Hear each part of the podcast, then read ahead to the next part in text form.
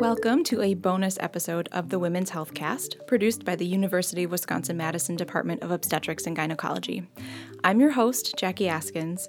In this podcast, we learn about the latest women's health issues and innovations, mostly from experts at U W Madison. But occasionally, I have the great pleasure of sitting down with leaders in academic medicine from across the country to learn more about what women's health work looks like for them. In this episode, I talked with Paula Gehrig about the intersection of women's health and obesity.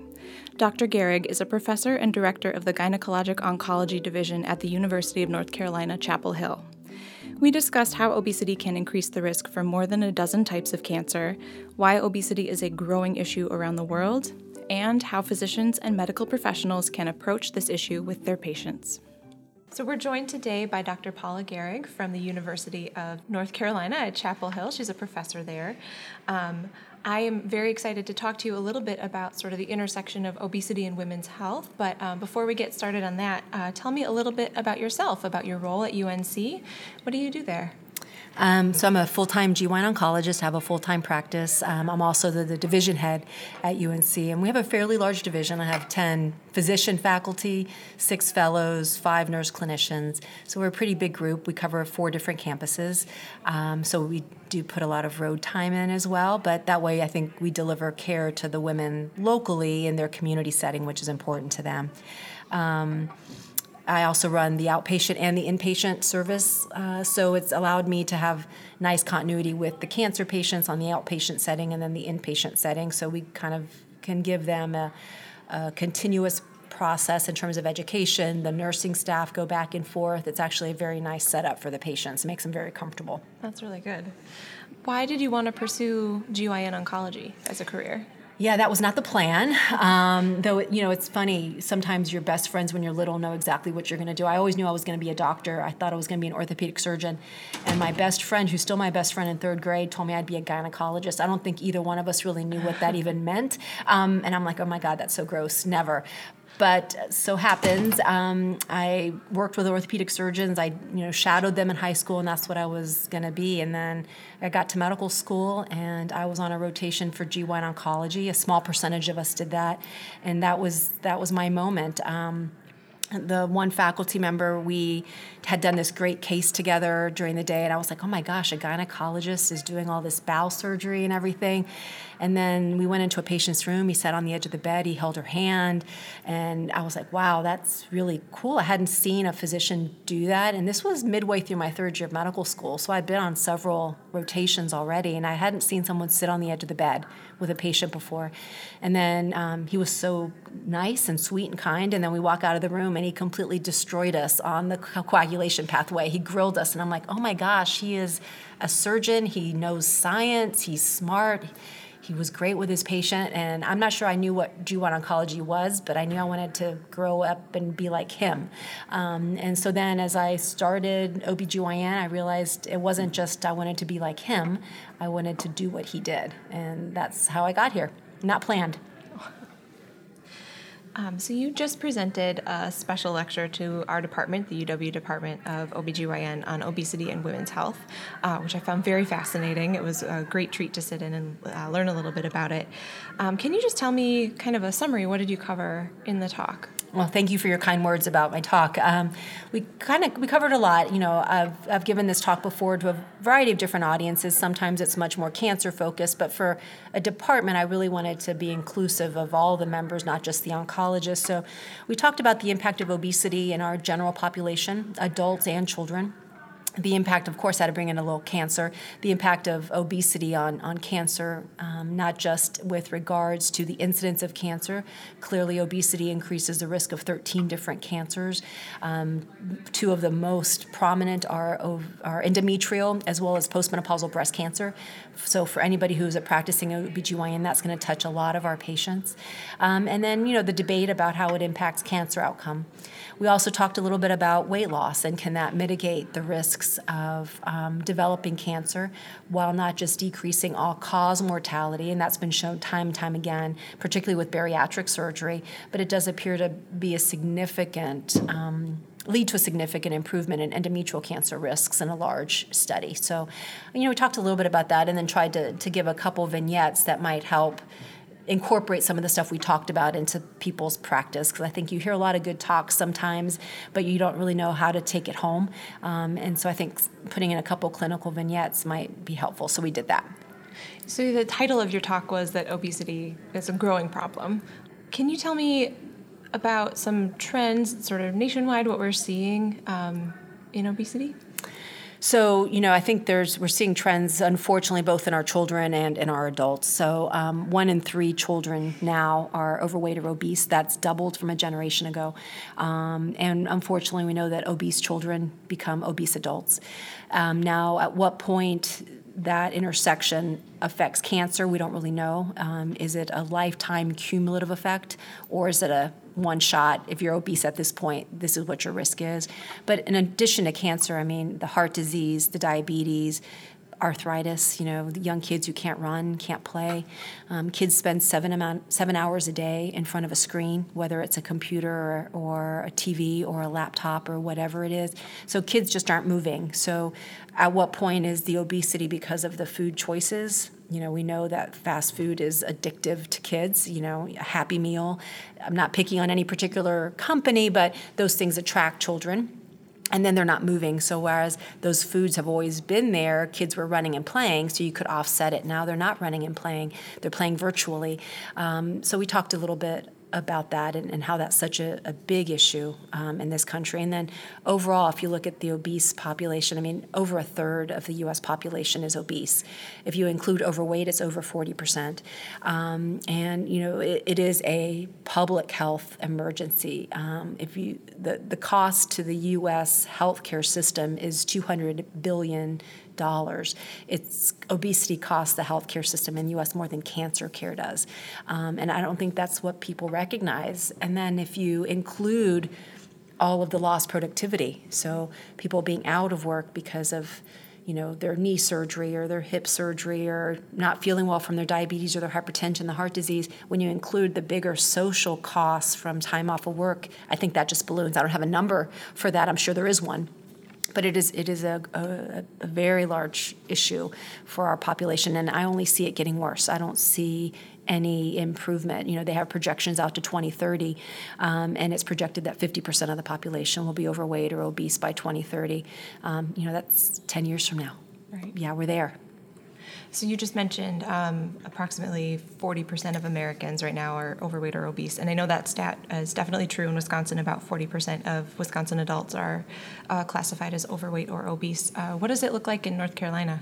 It's about the same. Um, you know, I think a couple slides I showed today show a lot of similarities between Wisconsin and North Carolina. Um, so about forty percent of the populations in both states are overweight or obese. Um, only about thirty percent of the population in both of the states would accurately describe their weight. So I think the barrier to folks recognizing that they're overweight or obese are similar. And of course, you know, your perspective is your peer group. So you might be overweight or obese, but if you're the smallest within your peer group, you don't see it that way.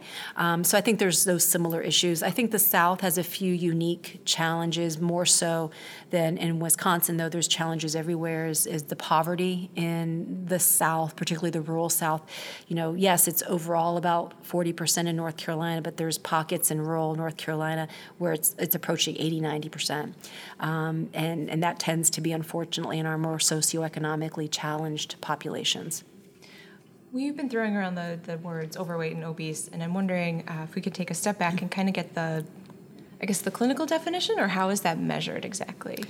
So it's a little bit different in children than it is in adults. So in children, um, for those folks who have kids, you know, they have the growth curves. Your child is X percentage in height, X percentage in weight, um, and you follow your child's growth. And then, you know, at the age of two, your pediatrician can estimate how tall your son will be, you know, when they reach adulthood. And everybody's like, I hope they're six feet tall or whatever, because they're a three-foot two-year-old. So those same growth curves are used in children. Um, so if your child is on the ninety-ninth percentile for weight compared to height, that's considered obese for a child. And then one hundred ten, one hundred twenty, sorry, is type two obesity, and one hundred forty is, is the class three obesity. For adults, it's a little bit different. It's based on what's called B M I, which is a formula that puts weight over height. Mm-hmm. Um, and mathematically, overweight is anyone who has a B M I of twenty-five to twenty-nine point nine. Obese class one is greater than thirty, obese class two is greater than thirty-five, obese class three is greater than forty. So B M I stands for body mass index? It does. Okay. Um, is that a perfect tool for measuring?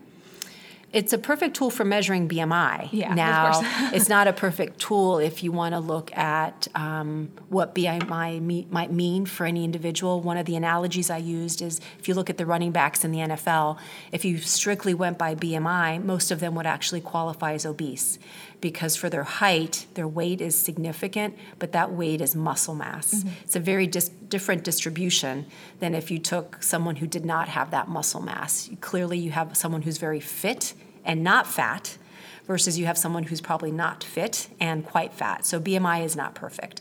In addition, even if you took, let's say, take the elite athlete out of this and you just took heavy folks, the distribution of that weight can make a big difference. So it's much more prominent in women, though it can happen in men. You know, people talk about women who are pears, so tiny waist, bigger hips, versus folks that are apples, meaning they kind of carry their distribution more centrally. Um, So weight to hip ratio makes a big difference in terms of cancer, heart disease, diabetes. Women who have a weight hip ratio that's greater, meaning their hips and their waists are more aligned, mm-hmm. they tend to have worse outcomes than women who tend to have more narrow waists and bigger hips. So even if they have the same B M I, that weight distribution changes things significantly. So you um, talked a lot in your talk as well about specifically women's cancers. That's your area of specialty.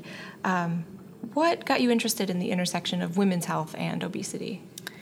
Yeah, so um, because you just see it every day. Um, forty to fifty percent of my endometrial cancer patients are overweight or obese.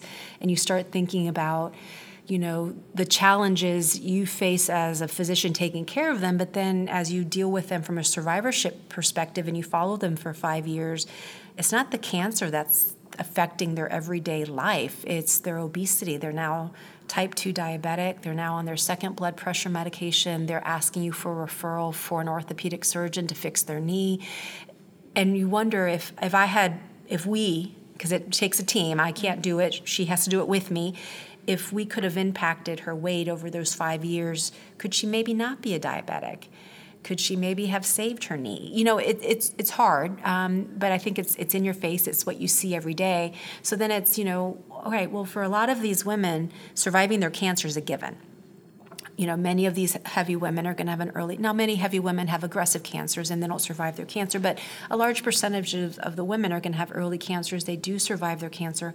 So is this a moment, you know, people have said, you know, is this a teachable moment? Can we really say, okay, you have a cancer. We have, we can't go back. You might have, this might have contributed to you developing the cancer, but let's move forward. If you lose weight, could we impact the risk of the cancer coming back? Maybe, maybe not. Moving forward, if you lose weight, can we impact your quality of life with regards to these other things, such as heart disease, diabetes, enjoying quality of life? There's been a lot of studies looking at quality of life in the obese person, and obese folks, even though they say, I feel fine, actually, when you ask specific questions, have a lower quality of life based on a lot of other metrics. So can we improve that with interventions? And, you know, what I tell patients is I don't know if it's going to make a difference. We know what will happen if we don't do something. We don't know what will happen if we do. Um, and you just have to have an open conversation. I think taking the discussion of weight and, and not making it about a failure on the patient's perspective, I, I treat it like a vital sign. And I tell the patient, if I, you had high blood pressure and I didn't tell you, I wouldn't be a good doctor. Here I'm telling you you have a high B M I. This is what it means. I'm being your doctor. We have to discuss it. You know, I can't give you a blood pressure pill that'll work tomorrow, but we can give you a treatment. It's going to take more than taking a pill, but we can offer you a treatment, a plan that we can then try to make a difference. Empowering your patient, I think, is very important. It sounds like you have a level of comfort then addressing um, weight issues, overweight and obese issues with your patients. Uh, overall, do you think this is a topic that doctors are comfortable bringing up with their patients? I think it's a topic folks are are comfortable with. Surveys have shown that physicians are comfortable bringing it up. It's interesting. There was a, a survey done in, in a G Y N oncology population, and people were comfortable. Interestingly, the younger the population was, the more comfortable they were, probably because it's just become more prevalent versus the older population. In that particular survey, female providers were more comfortable addressing it with their patients than male providers, which I find to be interesting as well. Um, so folks are, are are comfortable bringing up the topic. Where are where the challenge or the rub or the rubber meets the road, whatever analogy you want to use, where it becomes difficult is knowing what to do. And do we have the, the resources or the knowledge to be able to refer someone to someone who could help them? Do we have a bariatric surgery program? Do we have a nutritionist? Do we have a weight loss program? What are the resources that we have? And then on top of that, do the patients have the financial resources, the insurance coverage to be able to access those things? And then the other challenge is time. Having that conversation, it takes time. And with all of the pressures we have in terms of our clinics and time and productivity, it, it really becomes a challenge. Um, but you just have to make the time. So you also just mentioned, do we have the resources and the people to refer them to? Um, and it makes me think it's it's not an issue that really one physician can catch all of. It's it. kind of needs to be a coordinated aspect of care, I guess. So you are a G Y N oncologist, and you work on a very particular, you know, with particular patients on particular issues, um, but they have other doctors, right? And so how how can that whole team work together to, I guess, send sort of a unified message and make sure that the supports are available uh, throughout the patient's care? Uh, yeah, that's a great question. You know, um, some things lend themselves very well to multidisciplinary care. So as a G Y N oncologist, referring a patient to a radiation oncologist for radiation, that works very well. I think when it comes to kind of referring the patient back to their primary gynecologist to share and co-manage them um, versus their primary physician, it becomes a little bit more challenging, particularly for those patients who come a fair distance away to access quaternary care versus their primary care physician is four hours away. Um, I do think in some regards the electronic health record has helped with that, regardless of which one you choose. As long as they can, you can communicate in that platform, it can be very helpful. Um, but that is, you, I mean, you are getting to one of the huge barriers of, of this is coordination of that care. And while I might identify it as a problem and talk to the patient about her need to do it, you know, do I feel comfortable necessarily prescribing the weight loss medications and monitoring the side effects? Even if I felt comfortable, I don't have the bandwidth in my practice to monitor those things and see the patient back at that frequency. You need to work with their primary care physician for that. One of the nice things is if you are and do have the ability, or and your patient has the ability to get back to particularly a, a larger center, academic or not, is, you know, the bariatric programs really do have those resources in terms of psychological resources, nutritionists, counseling, because just because you refer them to the bariatrics program doesn't mean they get bariatric surgery. There's steps that have to occur before the surgery happens. So if you have access to those programs, that it would be a, one, a nice one-stop shop. Um, provided your patient can get there. I want to ask a little bit more about um, the cancer risk. You pretty much stated uh, very point-blankish that um, uh, overweight and obesity can increase your cancer risk. Um, so you, I think you said thirteen different cancers, mm-hmm. that there's kind of a, a proven link. And I guess my question is why? How does that, in, in the simplest terms for someone like me who doesn't totally understand um, the biomechanics of how this even happens, why? Mm-hmm.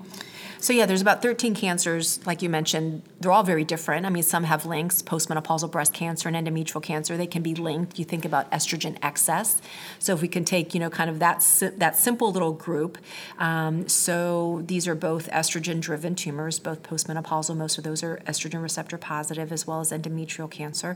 Um, it can happen because in our fatty tissues, you convert other hormones into a weak estrogen called estrone. So there's a, an enzyme called aromatase that helps with that conversion. The more fatty tissue you have, the more aromatase you have, so the more kind of internal estrogen your body has, and there isn't a, a checks and balances. You just have this excess estrogen.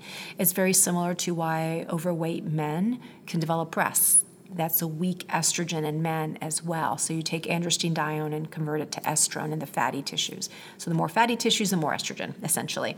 So that's one mechanism. But then there's a lot of other factors, and, and these factors may or may not play a role in the other cancers, but, you know, you increase other growth factors within the fatty tissues.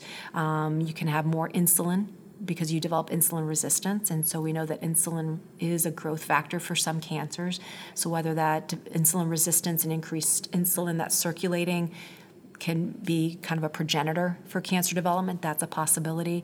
Um, there's other what's called adipokines, which are other hormones, leptin um, being one of them, and, and adiponectin being another, and an imbalance between leptin and adiponectin can increase the risk of some cancers. And then once you develop the cancer, there becomes kind of a feedback loop. Um, so it's sort of adding fuel to the fire. You have this little fire of cancer. Well, the the heat from that cancer affects the fatty cells.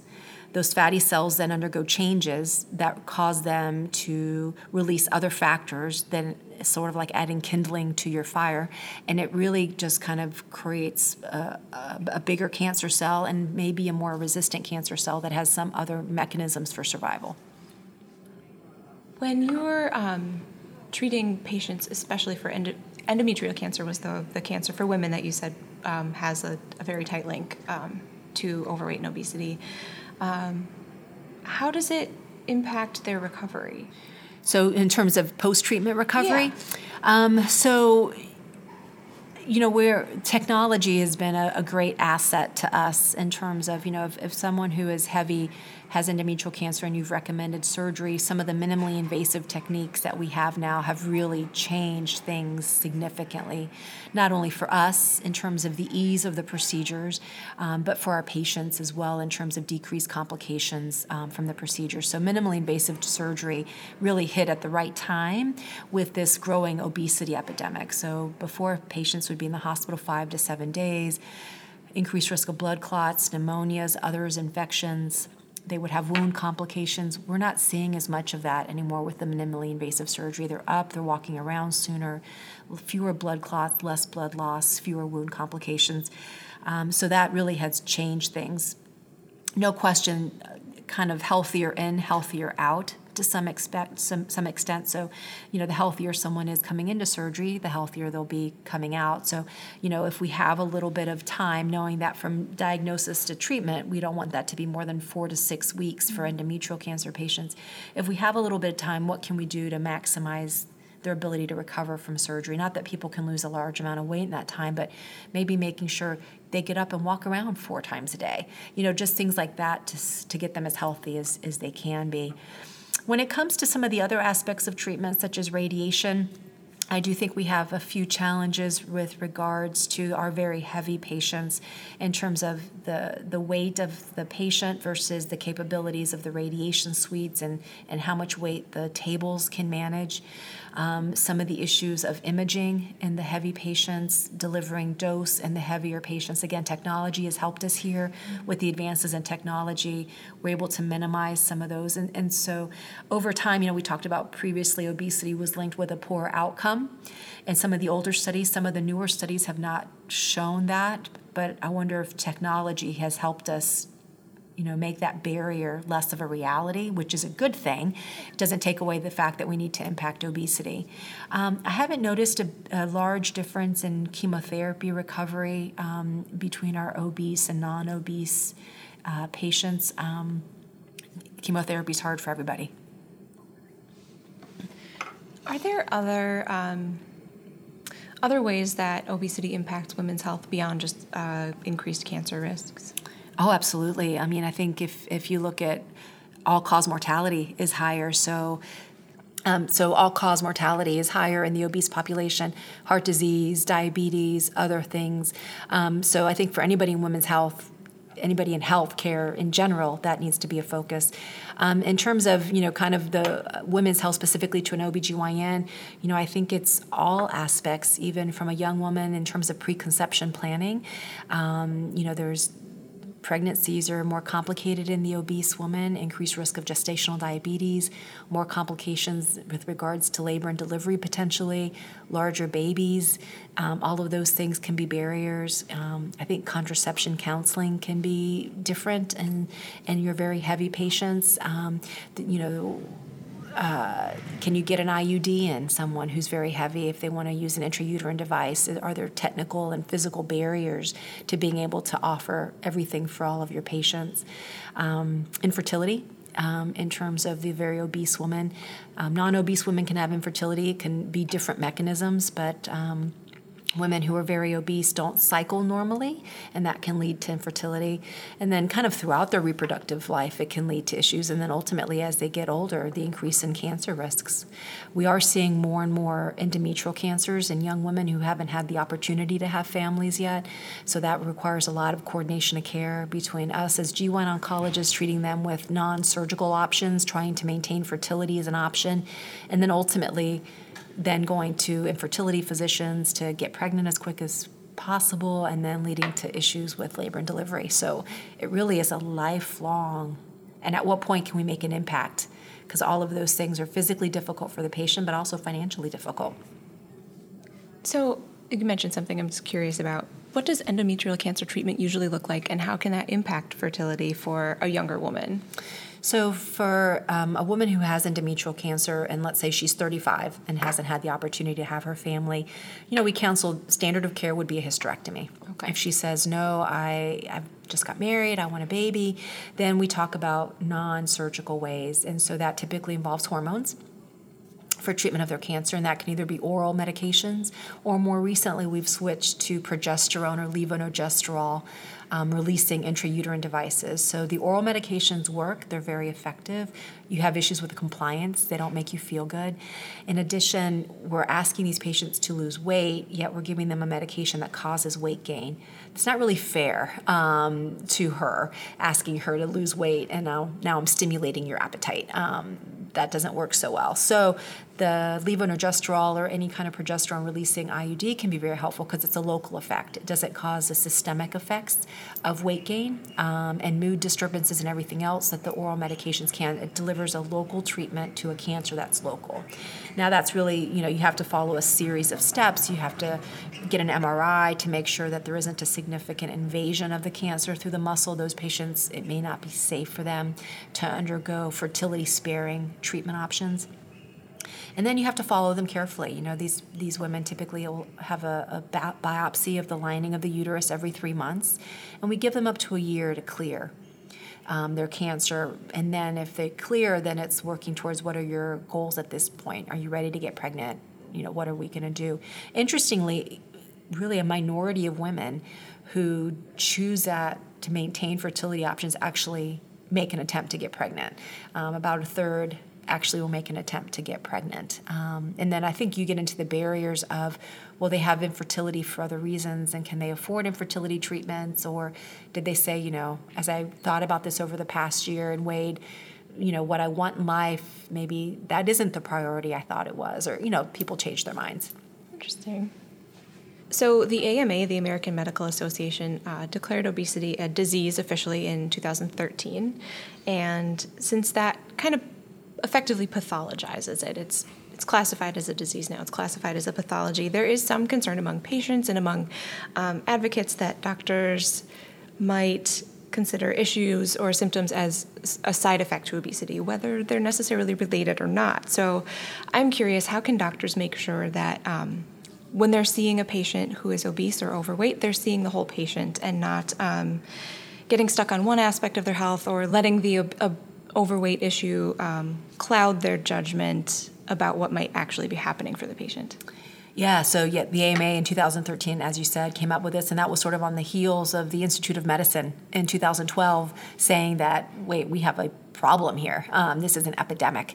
Um, so no, it is a very, your question is very valid. Um, it does create a stigma. Um, and there's no question that in our heavy patients, there's many things that the diagnoses are probably delayed because of um, people saying it's because you're fat, it's because you're obese, it's your fault. I mean, there is that stigma. You know, even in, in our own practice, we, we see women who have a delay in diagnosis of their cancer because nobody was willing to do a pelvic exam on a very heavy woman.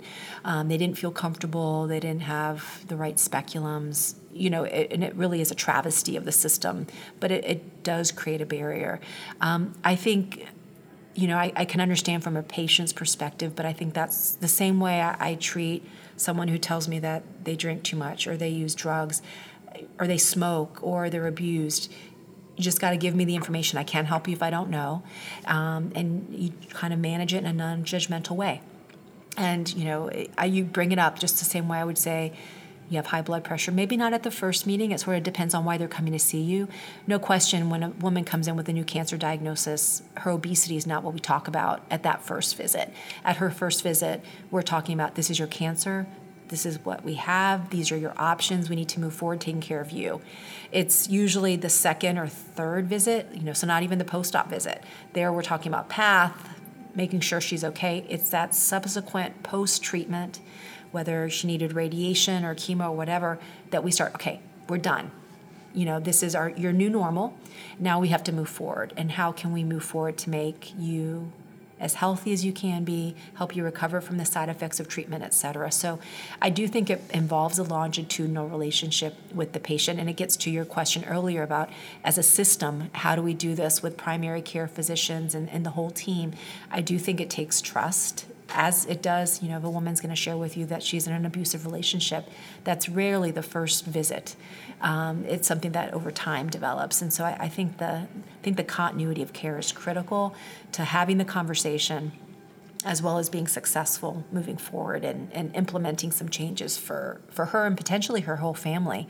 Um, we have a, a, a study looking at that very issue, that if you um, speak with your patient and then bring in one other female somebody, it doesn't have to be a daughter or a sister, it could be a friend, whomever the patient identifies who is also overweight, and you bring them in together and you do the counseling as a group, can that actually lead to more effective, because they, you know, it's sort of like a, the Weight Watchers, you're held accountable, but at a very small scale, that becomes your network there. Um, and then they can take that home with them. So that's one of the other issues. In, in more rural communities, you don't have a Weight Watchers. You may not have some of the resources, but you've identified this person as your support person.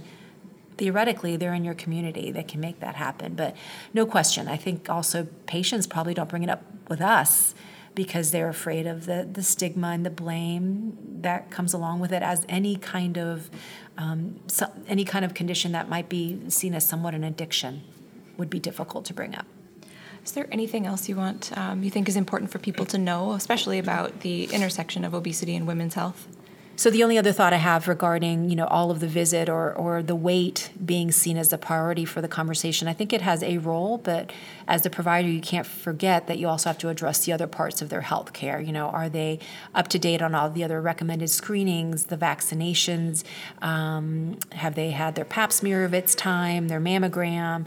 Implementing, you know, what new family history has come into play since you last saw them? Um, and while obesity is important, you know, just moving. Are they moving around? Are they walking? You know, both the American Heart Association and the American Cancer Society have some guidelines regarding exercise. Um, it doesn't have to be in a Peloton, rigorous fashion. Even walking is, you know, really important. And if they can't walk ten thousand steps, that's fine. Start with five. And every month increase by a little bit every single month. If you can't even do ten thousand, walk five minutes two times a day, even if it's in your house. And then just increase that every day. Most people in the U S have some type of cell phone. Um, it's almost ubiquitous. Um, and most cell phones have step trackers. And if you don't have a cell phone and it doesn't have, or it doesn't have a step tracker because you have a flip phone, you can buy a step tracker for less than five dollars any place. And you just clip on your waist and that'll help you monitor um, your steps. So, you know, in many ways, moving can be as effective at getting healthy as losing weight. And there is data to suggest that moving can also decrease your cancer risk, and it doesn't have to be necessarily associated with weight loss. And that's been shown for colon cancer, breast cancer, lung cancer, and endometrial cancer. So um, I think, you know, adding and helping them do something that's should be fairly straightforward. Um, if someone's in, you know, so heavy that they really can't walk much, you know, they can sit in their chair and, and do Pilates. Um, they can get a can of beans and do arm lifts or chair lifts. There's a lot of different things that they can do to help move. And then as they can do more, hopefully that'll motivate them to keep improving. Doctor Gehrig, thank you so much for sitting down with the Women's Healthcast. I really appreciate your time today. It's my pleasure. Thank you. Women's Healthcast is a production of the University of Wisconsin-Madison Department of Obstetrics and Gynecology. This episode was produced and engineered by Rob Garza. You can subscribe to Women's Healthcast on iTunes, Podbean, Stitcher, or wherever you like to get your podcasts. And of course, you can follow us on Twitter, Instagram, or Facebook at W I S C O B G Y N. Please let us know how we're doing. Rate and review us on your podcast app, and let us know what women's health issues you would like to learn more about. Thanks for listening.